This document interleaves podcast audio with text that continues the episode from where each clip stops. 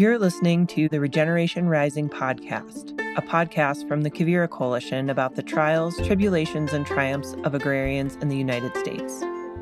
Each episode will explore what it means to work in regenerative agriculture, how people came to choose this as their livelihood, and why it's important to them and the future. We hope to build a foundation for a strong community of future agrarians and land stewards with a regenerative approach to community, relationships, and the land.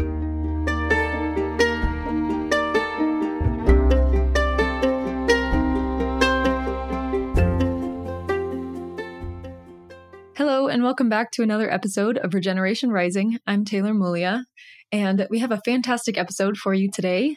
Uh, first, I wanted to share some things going on here at the Quivira Coalition. So, believe it or not, we're already gearing up to hire apprentices for 2024. Um, to learn more about the new agrarian program and participating mentor sites, join us for our NAP 101 calls in September, October, and November.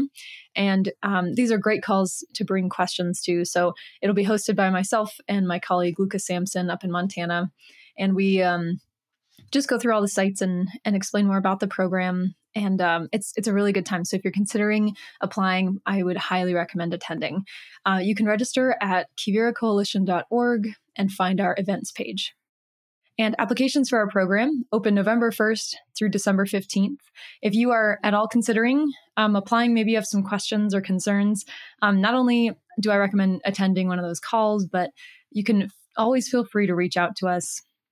You can email newagrarian at quiviracoalition.org, and one of us will get back to you and we can help you talk through if this program seems like a good decision for you and um, where what sites might be a good fit. So feel free to always reach out. Also, so we have the Regenerate conference coming up on November 1st through 3rd, and there are discounts available for beginning farmers and ranchers, as well as students studying fields related to pretty broadly anything in agriculture or conservation. So, and as we'll mention later in the episode, we'll be hosting an, a really fun beginning farmer and rancher social and career fair on Thursday night of the conference. So, we really hope you'll join us. Okay, on to today's episode. I'll talk with Executive Director of Poudre Valley Community Farms, Stacy Lishka, and National Young Farmers Coalition Western Organizing Manager, Evanne Caviness. We discuss this amazing project I'm so excited about that links young farmers and ranchers with land here in northern Colorado, which can be an extremely difficult place to find affordable land access.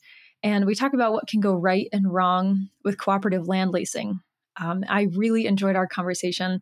It digs into the nuances of land access, and um, I think it's just really helpful. And so, thanks for joining us, and I hope you enjoy this episode.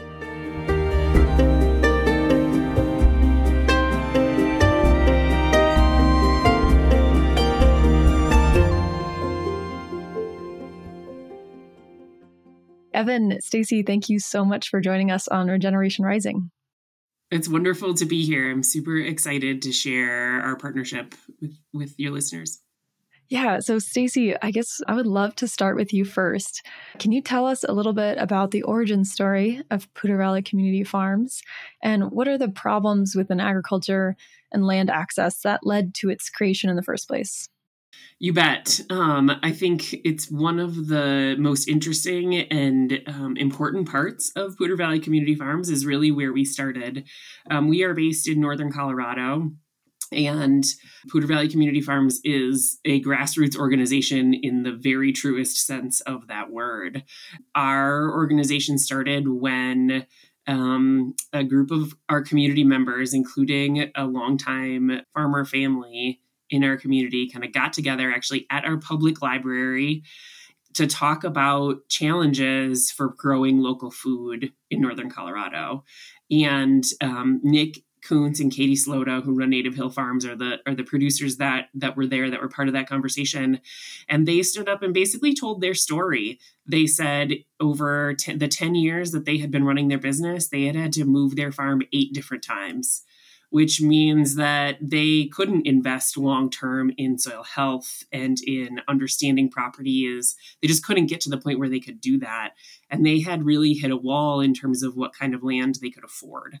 um, because so much land in northern Colorado, land is in such high demand for development of all varieties. And their story really isn't unique.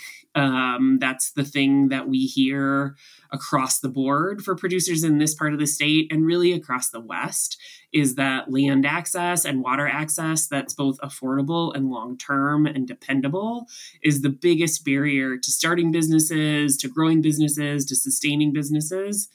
Um, and the interesting part about what happened here in Fort Collins was that in that same room was a group of people who cared about where their food came from um, and had financial resources to be able to support a program to build land access. And the passion with which Nick and Katie told their story and these folks' dedication really sort of lit a fire in our community to start this program that's focused on providing long-term affordable land, water, and infrastructure access.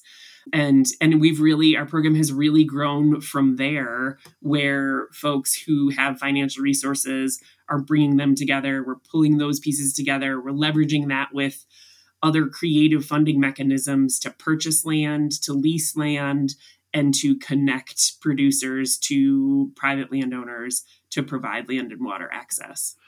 Awesome. Yeah, then that brings me to my next question. So you've described yourself as a as a conduit between landowners and land seekers. And so can you describe a little bit more about like the structure of the organization? Like what what do you do? Do you own all of the land that you lease out? Is it kind of a patchwork?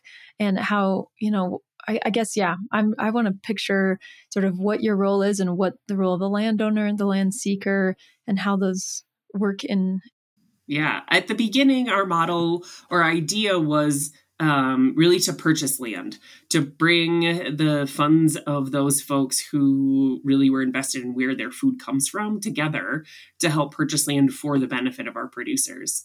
So when we that was the first step. We did we did that work. We were able to purchase a piece of land and put a conservation easement on that land. And through the Colorado state tax laws, we could recoup a lot of the purchase price of that land to be able to take that money then and reinvest it in other work. And I think that's a great model. But it, what we realized during that process is that's only one model. And and because land is so expensive here, if we sort of stuck only with a land purchase model, it meant that we could only help a pretty small number of producers and we had lots of producers, and we still have lots of producers reaching out to us on a regular basis to look for land access and look for land of a variety of different types. So we sort of expanded the portfolio or the ways that we access land, and I think really got very creative about that. So we own one piece of land. We also lease a number of properties from our city, the City of Fort Collins Natural Areas Department.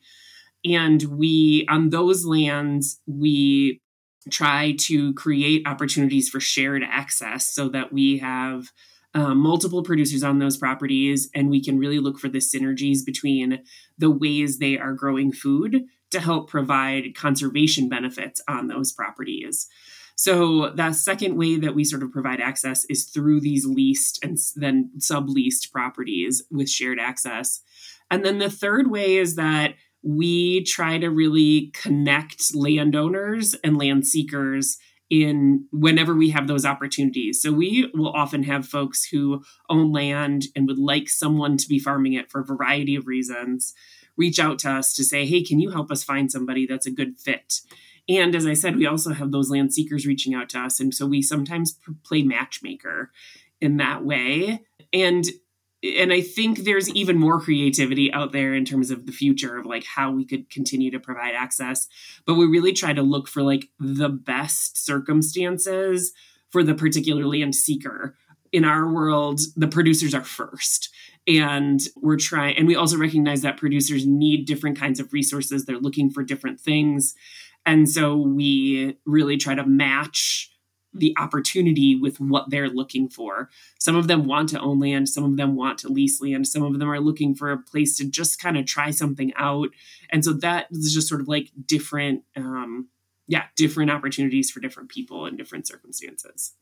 Yeah, it's so variable. Like I, I always find land access to be such a, it, it's talked about in such a, um, like a simple way like we need to get young farmers land access but when it comes to actually doing that you know you're not talking just about land you're talking about the water the barns the like housing like the you know tenure situation if they're going to lease it if they're going to lease to own it's just such a, a complicated thing and a lot of you could have two cattle producers that are super similar um, and they want completely different things. So yeah i'm i'm super curious about well first of all i wanted to ask you too what's the percentage of vegetable operations versus livestock operations in your program yeah, so right now um, we serve 10 producers, and it's about half and half, about a mix of small and large stock uh, livestock producers, and then um, ha- about half vegetable producers. So we really, you know, we really have an open door, and I think that's really one of the benefits of these shared properties is that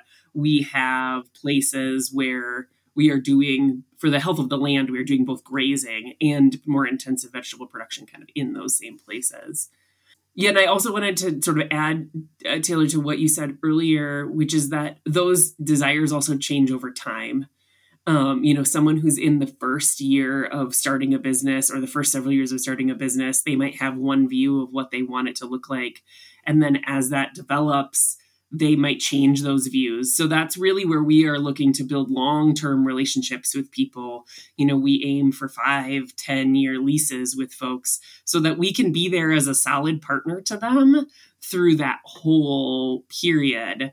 And it's good for us too, right? Because when we've got folks who are invested in a piece of land and want to be there, know they can be there for five or 10 years or even longer, they're willing to put the time and effort into understanding that property, into improving the properties, into um, trying to achieve some of those conservation goals that we that are important for us too.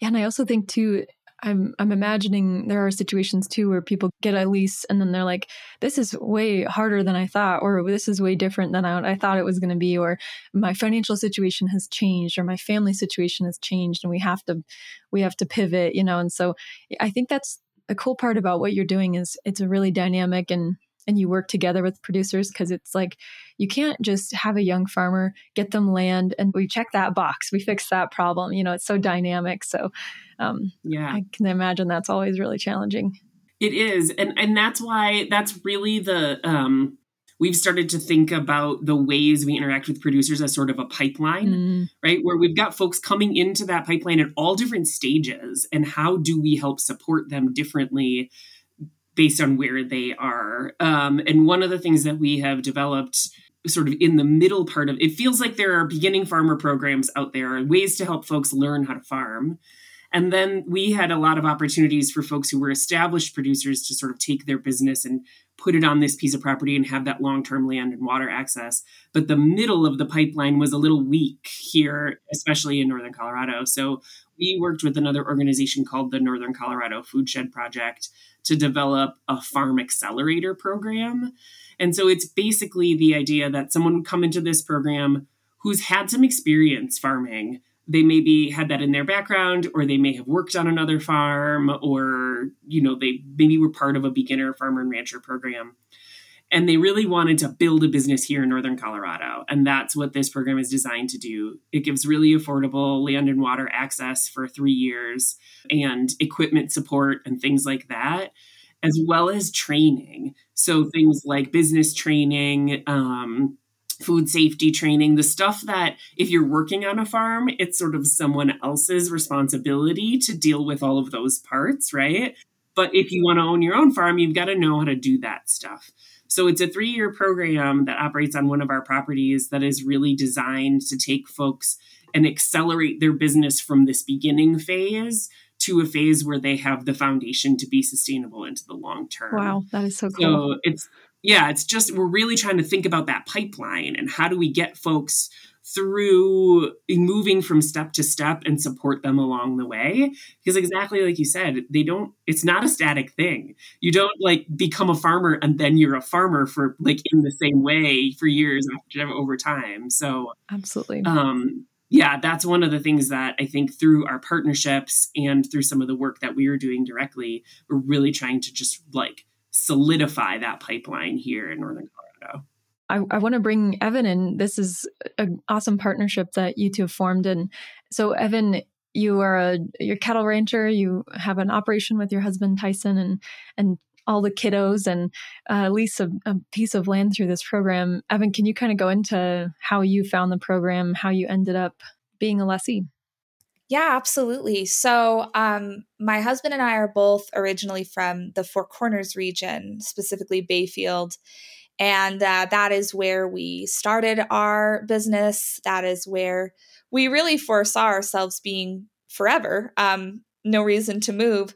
Uh, but I, you know, I I worked for the National Young Farmers Coalition at that time as the Colorado organizer, and I went to a conference at the old fort, and it was a gathering of different incubator farms and um, accelerator models and the such. And that's where I met Carly Donahue, who's the executive director of the Northern Colorado Foodshed Project. And um, she was great. I loved hearing about the program. We just started to kind of get in touch. You know, she she told me vaguely about, oh, there's this woman named Stacy and there's this thing and you know, but it was very much just kind of on the periphery, something cool to know about for my work. Um, and uh, then my daughter, who uh, she's now 18 months, but she was a tiny baby when that happened. And we learned shortly after that she was deaf. And immediately, as parents, that just really shifted our our worldview, our life plan, because living rurally is certainly great if you are not needing anything extra. And the truth of the matter was that our daughter had audiological needs. She had a need to be a part of her community of other deaf individuals, and that wasn't to be had. So then it became okay, so where do we go? Well, the answer in Colorado is Denver. That's where it's very concentrated with the, the pediatric audiologists and the, the deaf community and all these things that we wanted for her. And um, very quickly realized, wow, we can't have cattle in Denver it's just not going to happen.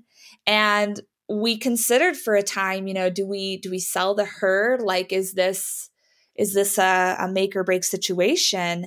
And just realized it was it was going to break our hearts. It was going to be really, really not something we wanted to do. And that's actually when I remembered Carly and the conversation we had. And I was like, you know what? I'm I'm going to reach out to Stacy and I'm just going to ask and introduce myself, talk about the situation. And Stacy was immediately lovely and welcoming and kind. Uh, Poudre Valley Community Farm seemed like such an excellent fit. And then it became a matter of okay, understanding your needs as a producer, what what are the bottom lines for you to be able to do what you need to do and also how flexible are you and to be honest we were like anything, anything. We will we will essentially bend over backwards and make it work. We just need grass. We need grass to graze. And um, Stacy was lovely, and she first connected me with a really great property owner. That particular situation didn't work out. However, she didn't give up on me, and Poudre Valley Community Farms didn't give up on us. And we ended up on the prior property, which is one of the newer properties through the city of Fort Collins and is very different. And I think in some ways, on a standard piece of paper, less desirable for some folks because it's currently a year to year lease or a service agreement with the city. And, you know, although that's a bit disconcerting to think, wow, that's that's not a lot of time to have certainty of where you're going to be uh, we didn't have another choice. You know, we didn't have the capital to go buy land. We didn't have the connections in the community to get hooked up with someone who had land to lease. And we had a timeline of a surgery for our daughter in months, and um, we needed to be settled. So we said, you know what, we we're willing to be uh, your guinea pigs. We are willing to fly this plane as it's being built and like let us be that person. And I'm so glad that we did because although it's still not you know, ideally we'd love to have a long term lease. We truly feel Poudre Valley Community Farms has been really responsive to our needs and great at helping us advocate for those with the city and just being somebody who's on our side every step of the way. And honestly, like this wouldn't have worked out being able to meet our daughter where she's at and then also still run our business would not have happened had I not run into Carly and then known about Stacy. And um, I feel very fortunate that that I had those connections, um, and very fortunate that this organization existed. Absolutely. Yeah, Stacy, I want to hear too about your side. Like, just this is kind of a case study of each side. How did you, how, what was your side of that process? Like, how was that, and how is that looking at land seekers and playing that matchmaker process? Like, how did it go for you in the case of Evanne? Evanne really did a great job of describing all, you know, the detail, all of the, how that process played out. And that's often the way the process plays out for us because we try to be a really flexible organization, you know, it's different every time and there are details that are unique to every circumstance. I think the two things that are really, really important, and Evanne really hit on both of these, is first um, trust. You know, we we really see this work as relational, right? It's about people as much as it's about the food that's produced. It's about understanding who people are and understanding how we can help them, not how we can shape them into something that meets our ends, right? But really trying to meet folks where they are in the very sort of like truest sense of the word. So that foundation of trust and building those relationships is super, super critical. Um, and it takes a lot of time and effort to do that. And that's that's wonderful, right? That's one of the parts of my job that I appreciate and I and I really enjoy the most. And then the other part of it, and Evanne used the word flexible, and I think that is just such a perfect description, is that from all of our sides, the recipe for success here is flexibility. And that's really the thing, like to me, that's the key characteristic I'm looking for in any producer when I start to talk with them and Evanne and Tyson just had it in spades, you know, not just in terms of a situation where they were, you know, really had a timeline on looking for access.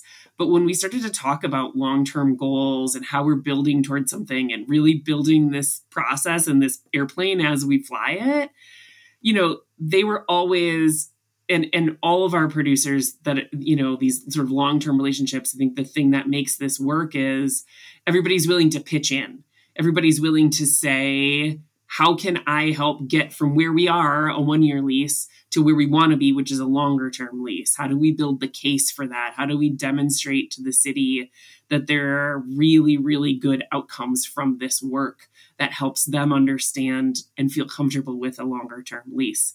So I think that, you know, that flexibility is often what we're looking for in our producers.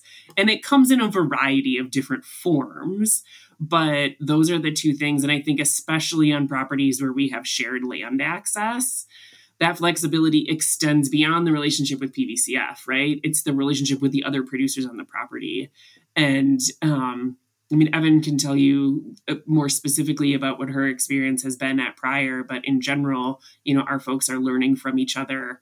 They're sharing the burden, they're sharing the load of managing properties, and they are creating this social network that helps support them in their in in their work as well right? Takes away some of that isolation that's maybe conventionally or traditionally part of agriculture. So um yeah i think that um that flexibility is just super key to making it all work. Yeah. Yeah i would love to dive into this a little more. We've talked about on this podcast before the idea of just different like looking at land access in a different way instead of just you know purchasing land and having a farm. You know like maybe how can we share? And i think this is kind of the answer that a lot of people are, are proposing in this space uh, recently.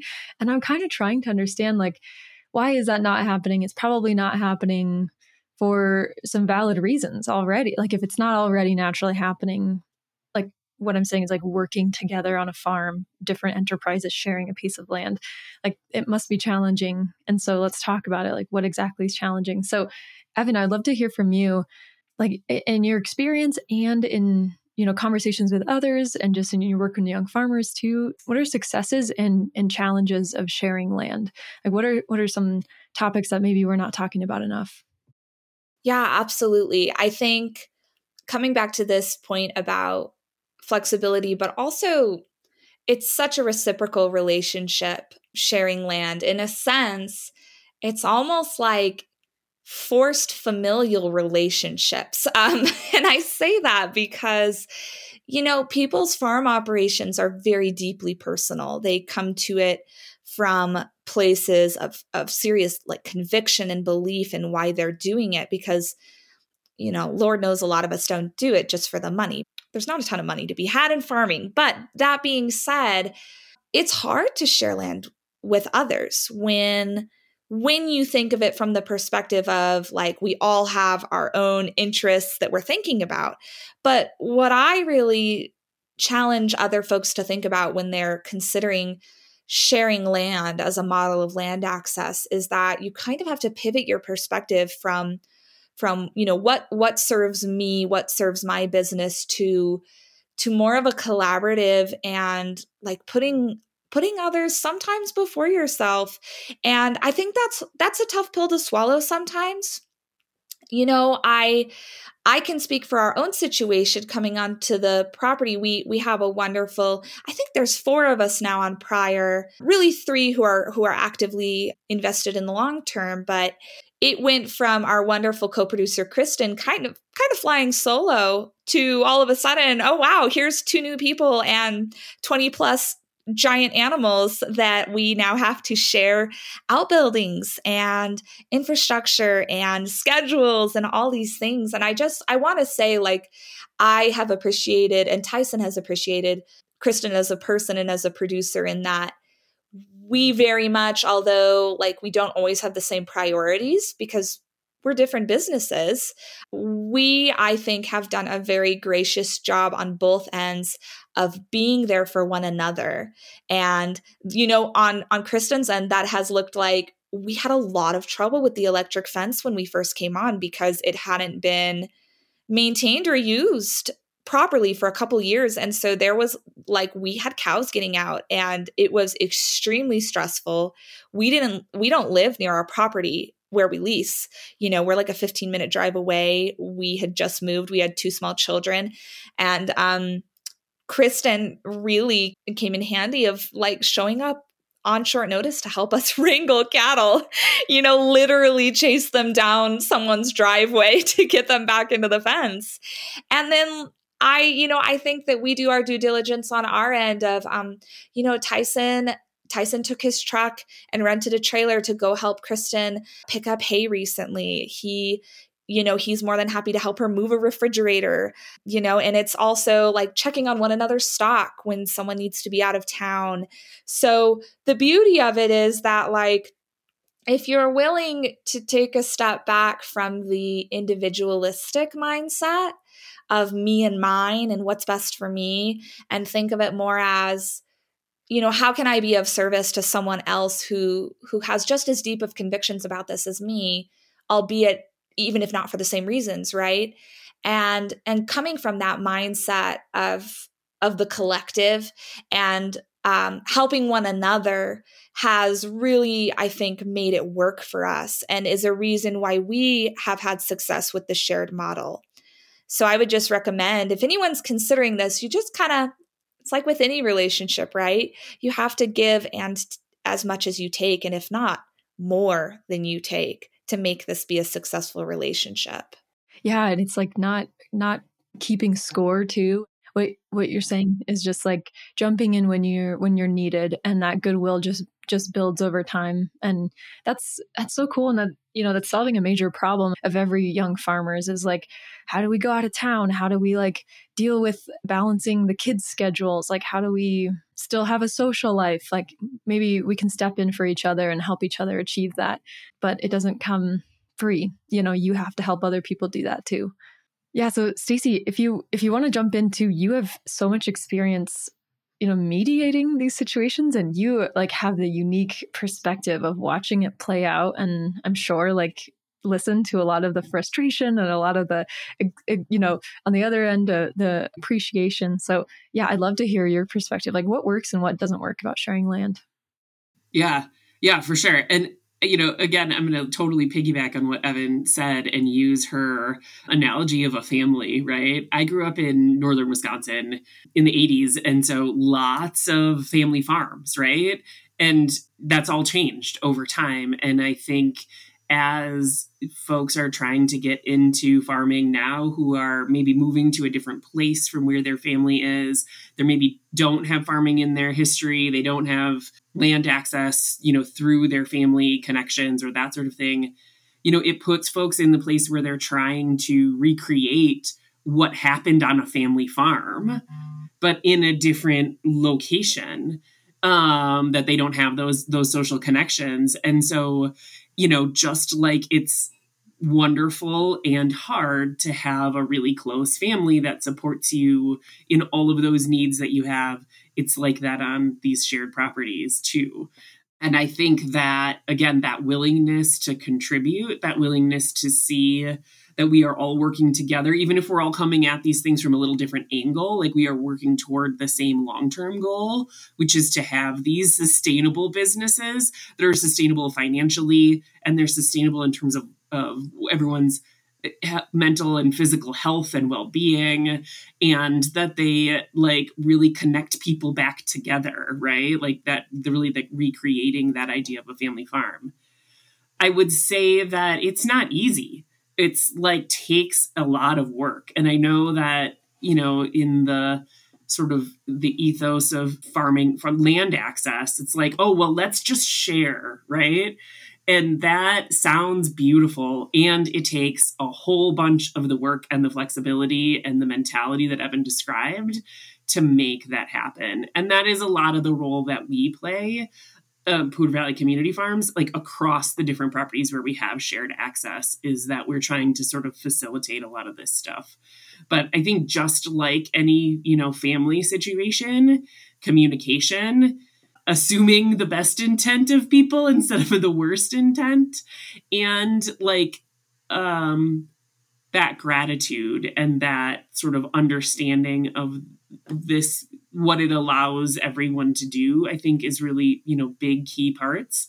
And also recognizing the fact that there will be times of year july august and september are really hot and really hard to cooperate. And just being able to say like we're going to stick through this period and then we're going to do the repair work and we're going to keep getting better about how we do things you know in the season where people have a little more mental space and energy to like deal with that I describe a lot of times the work that we do as sort of a spiral where we're getting a little bit closer to doing it right and having it be smooth and sort of easy for everybody. Every time we go around, every time we come up to a circumstance, we get a little bit better. And I think that idea of learning from what we've been doing, what's worked and what hasn't, and like coming back to those conversations when folks have cool heads, that's been a really big part in the process for PVCF to be able to like make these situations work. But there's always bumps and it's not easy. And it is not a circumstance that's like meant for every farmer. There are, you have to be able to come to it with those characteristics and that mentality that Evanne described.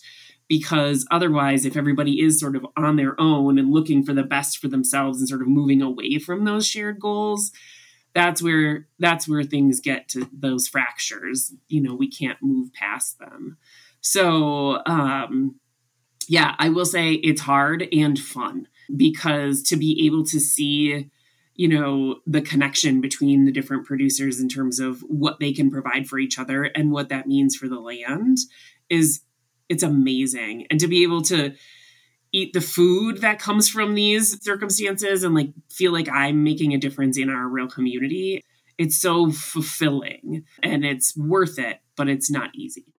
I'm curious, like Stacy, your background is in government, and sort of that's your sort of your groundwork. I can just see it being so helpful as the bridge in the situation. And then Evanne, you're working as the Western Organizing Manager for Young Farmers Coalition. So I, would love if each of you could say sort of how your experience in your either previous jobs or or your off farm job helps in in this relationship.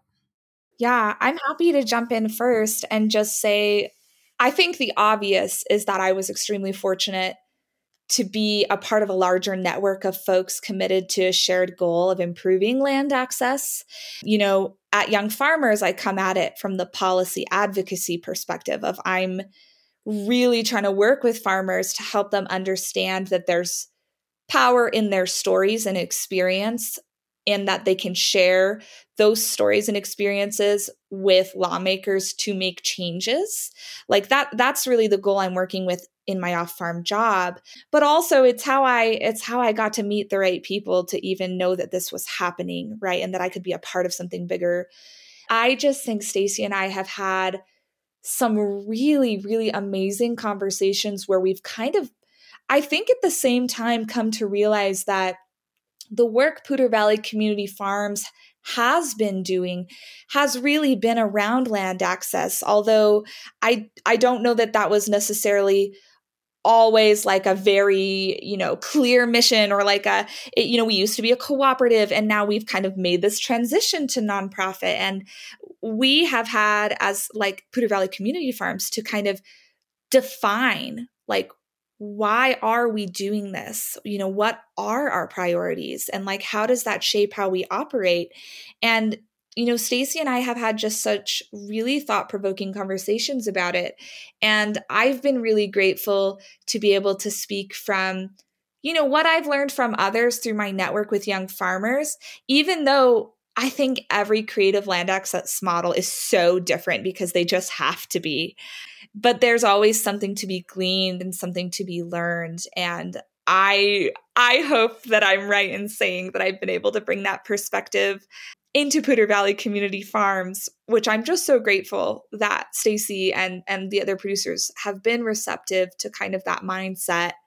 Because I recognize I'm new and you know sometimes it's it's you you get nervous being the the new person in the room not wanting to overstep but like I love to name the work that we're accomplishing and say this is an example of something like that works and something that is problem solving in an incredibly difficult situation for land access.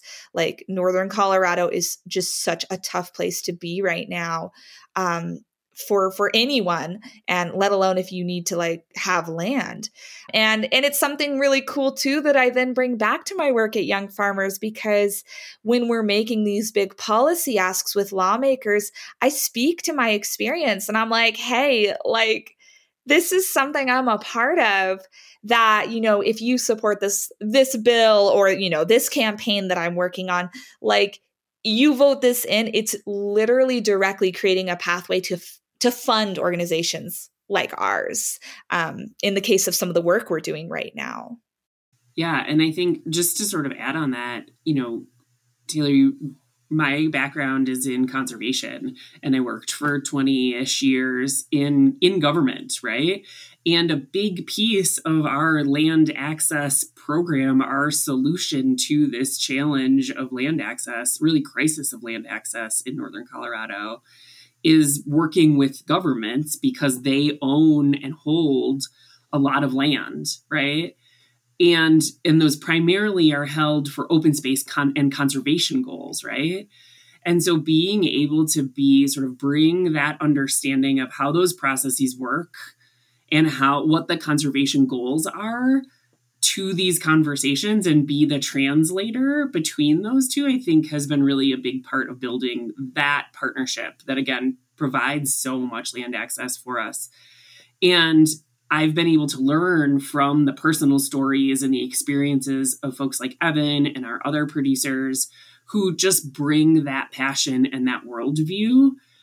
But for so long, the story, at least sort of in the um, like land management world has been like conservation and agriculture are working against each other, right? And they're like, farmers just want to farm every tillable inch. They don't care how much it ruins the land. And then conservationists are buying up all the land and don't want to let it be used and don't understand the value of agriculture to and the value of an understanding of the land that farmers might per, that might hold and so like the story has been like we are working at odds to each other. And in reality, in this case, I think we're really clearly proving that we can work together for the benefit of everybody. But it takes the translation, right? It takes I'm looking at the world from this perspective and you're working at looking at the world from this perspective.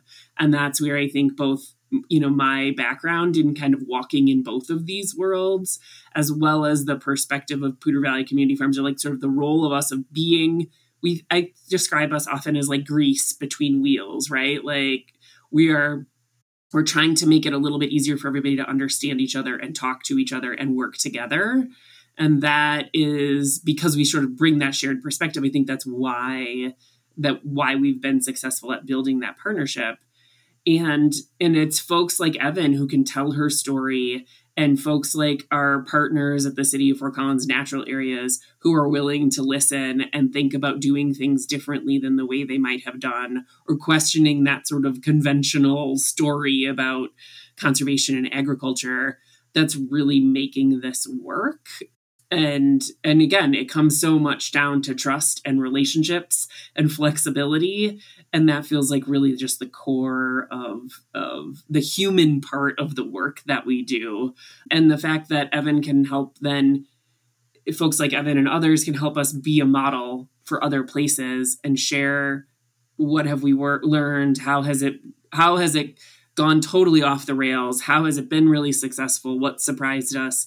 I think that's the part that we're really excited to be able to try to think about how we can influence this question on a bigger scale. I, am actually personally really excited about the project. You guys are a county over from where I live, and so and I'm watching.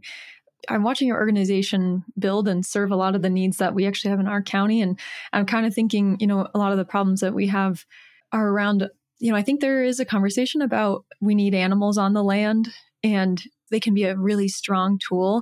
And I think a lot of land managers, and especially on government owned land, they're like, you know, they'll sometimes come to our young farmers community and be like, we need, does anybody want to custom graze this? And the problem is is there's no infrastructure for those businesses to thrive in the first place. And so there's a lot of young farmers that are like i totally would but i have no foundation. I have no like place to keep my livestock no corrals no barns no like home place you know? So like even if i did and it's such a valuable tool that i think can bring revenue into a young farmer's business by doing that custom grazing. I could just see that as an opportunity that you guys are sort of building the foundation for. Like evanne's cattle could potentially go be um, grazing on another lease that for really targeted grazing, achieving some really um, amazing results on in a in a situation like that because they have the foundation. So anyway, I'm just really I can see that filling a niche in a lot of communities.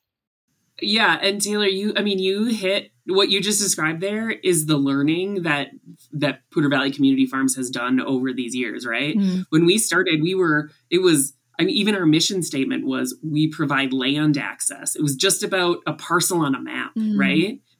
And then we realized, well, you can't grow a whole lot here if you only have soil, yes, right? Yes. You have to also have water.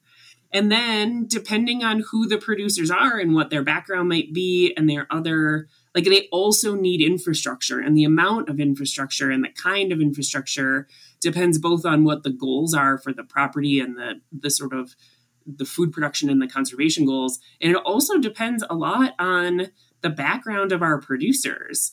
And so that's, I think, where I think we, when we started out, it was sort of like a one size fits all model, was what we had in our minds. Mm. And I think, you know, a lot of our partners had that in their mind too, right? Is this is a simple solution. People just need a piece, a square on a map. Yes. Yes. And it's so much more complicated than that. Yes but it also has so much more beautiful and complicated and messy positive outcomes from it too if you can really provide those foundations and so that's where our work has sort of shifted over time and recognize that we have something that um, yeah, we need to really understand who our producers are and how we help them where they are. Yeah, awesome. Evanne, do you want to add to that? Yeah, I you know it's so funny hearing you say that Taylor about the infrastructure and just tacking on to what Stacy said. We ha- we have a direct example of our property with the city of Fort Collins. At first, uh, we were told we were not going to be able to keep the cattle there over winter because the assumption was we would have a feedlot. And so it was for us, it was very shocking, like this idea of what? Like what what do you mean we would have a feedlot? Because we very much, you know, first of all, we we're 100% grass fed. Like we try to graze as long into the winter as possible as we can. When we feed hay, we feed it, you know, cattle producers will be familiar. You don't just feed it in one spot, like you go down the field. But it came to this point where it was like, they don't know that you know these are literally individuals with you know and they're they're great people and they're very smart people obviously but they just lacked that context of what that could look like. And so it took us both directly advocating to the city and also telling Stacy so that she could support us as well and saying what you said that we we don't have property to take them to in the winter you know we're not landowners. We don't have a, a, fallback. Like this is this is only going to work for us if they can be here in the winter. And um, you know something I, that will always stick with me is is someone came back and said well you know we could easily put a different cattle producer here who would be okay with that. And um, I kind of I kind of put on my equity my equity hat for a second and said, you know, you got to be careful when you say things like that to to producers like me because you know I'm I'm a Latina woman. Um, you know I'm a first generation at this, and uh, I don't benefit from intergenerational wealth and land ownership, and um, that can be a really harmful frame of mind, I think. And I said that, and I was very just like direct and you know kind in the way I said it, but I did say like you know if you're not willing to to invest in people and communities we're never going to get to a more equitable agricultural you know space as a community because the highest bidder or the the most flexible producer is is just going to continue the story we've always been telling.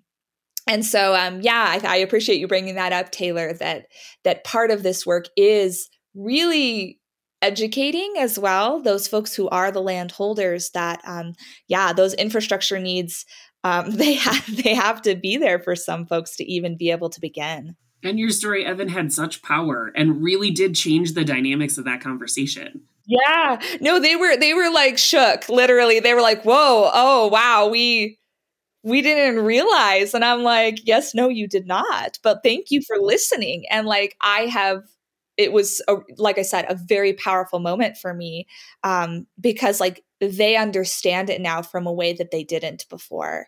And uh, i hear them continuing to understand it that way in in follow-up conversations you know 6 months later which is so cool because it's like wow i did something for my community you know and felt supported by Stacy and the community farms in doing so yeah, Evanne, I, I want to talk a little bit more about your work at Young Farmers. We've had um, quite a few guests from Young Farmers on this podcast, but I'd love to just dive into real quickly, like what is your work as the Western Organizing Manager?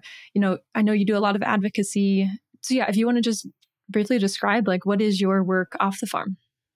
Yeah, absolutely. And what I would say my role is is really I connect the grassroots, being the farmers on the ground, with these valuable stories to tell and these experiences that they carry with them every day.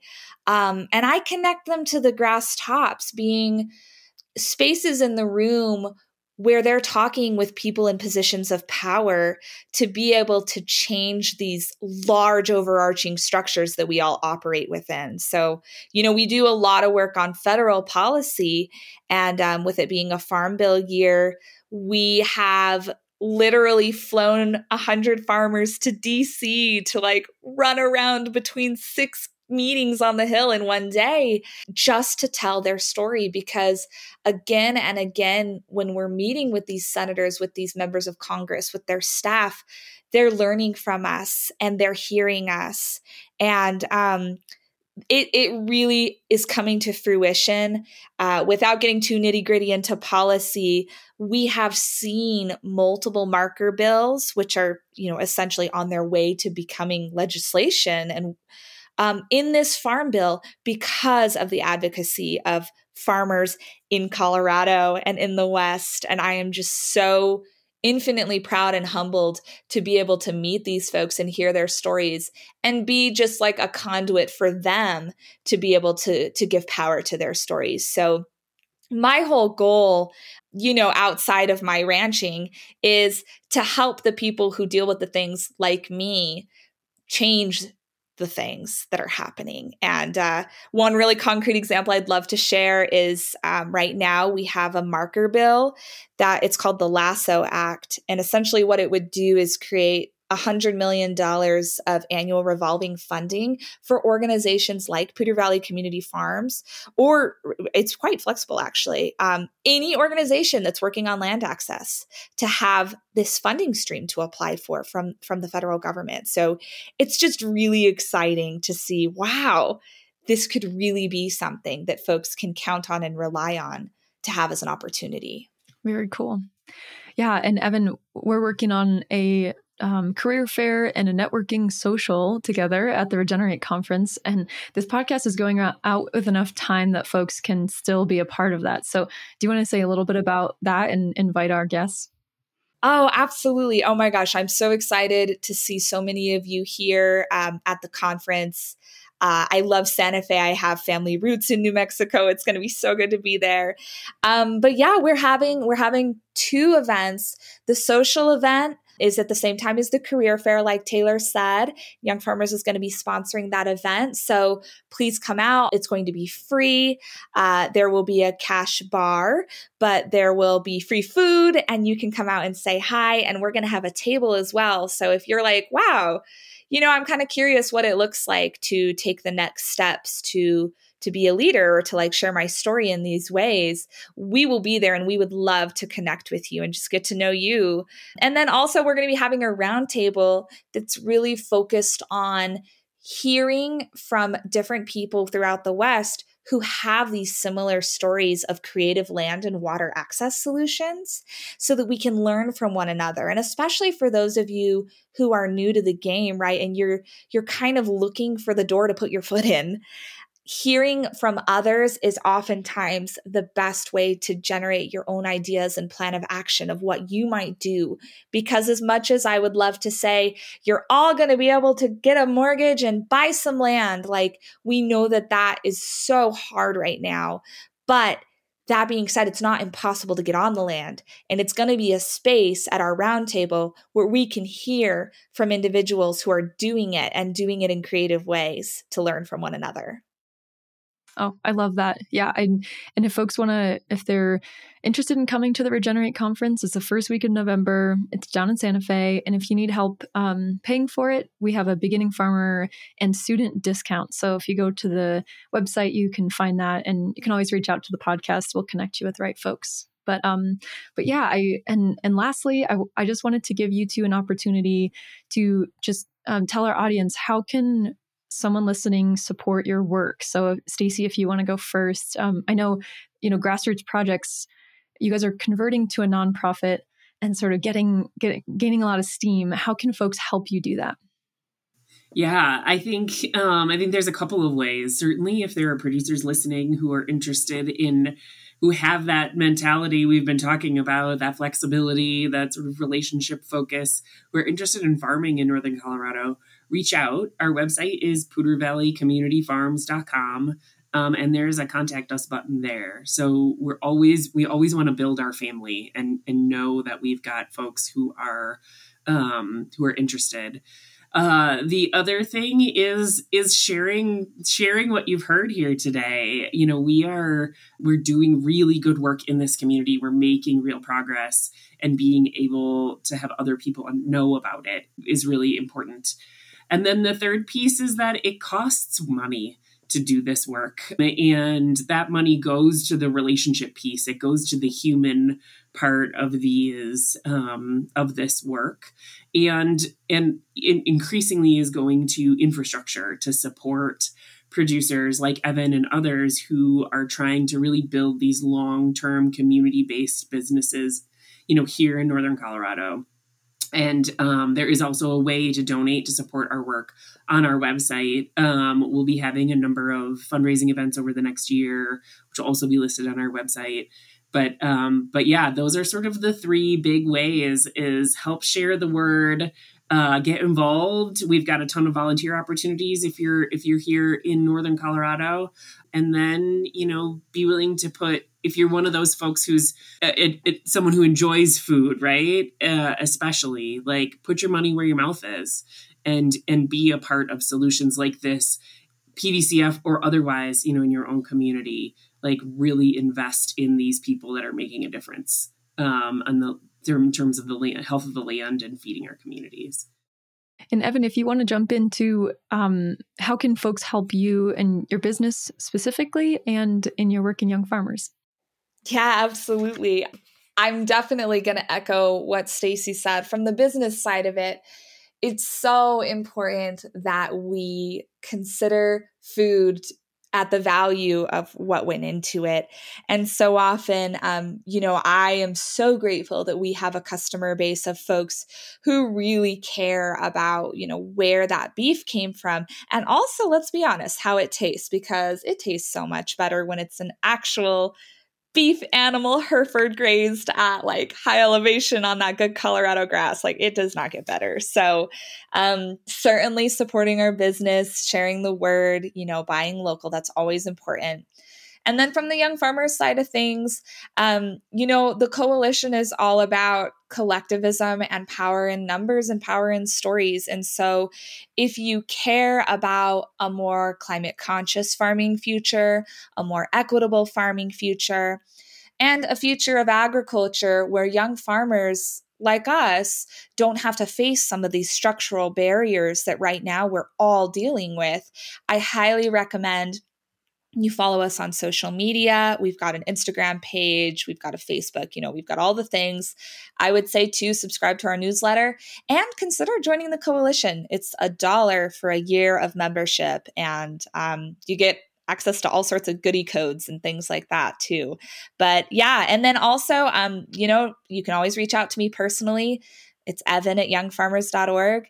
If you want to know more about that work or really anything, I'm always happy to meet new people, talk to new people, and get to hear what you're doing too. So, yeah, and just thank you again, Taylor and Quivira. Um, so grateful to have people like you doing this work and partners like you in the West. I want to thank both of you so much for joining us today and for sharing your stories, and um, hope we can support you and and partner up in the future. So, um, yeah, just want to say thank you so much for being on today. Oh, Taylor, thanks for giving us the opportunity. Yeah, thank you, Taylor. Thank you, Stacy.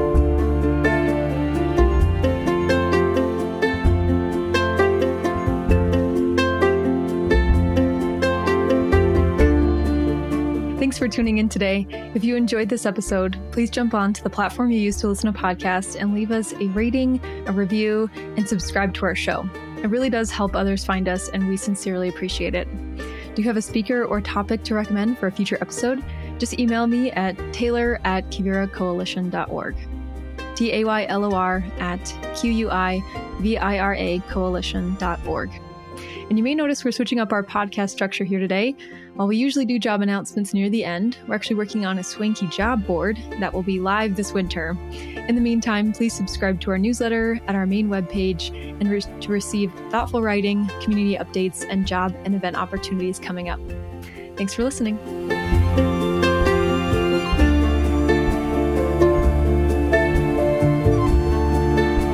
Thank you for listening to Regeneration Rising, a podcast production of the Quivira Coalition. Find us on Spotify, iTunes, Google Play, and other popular podcast platforms. Become a Patreon supporter by visiting quiviracoalition.org slash podcasts. We'd like to thank Quivira staff for their contributions to this podcast. This episode was edited and engineered by Caleb Wenzel Fisher. Wanderlust, our theme music, was made by Scott Buckley and we're grateful for our guests taking the time to talk with us about their experiences. Thanks for listening, and we'll see you on the land.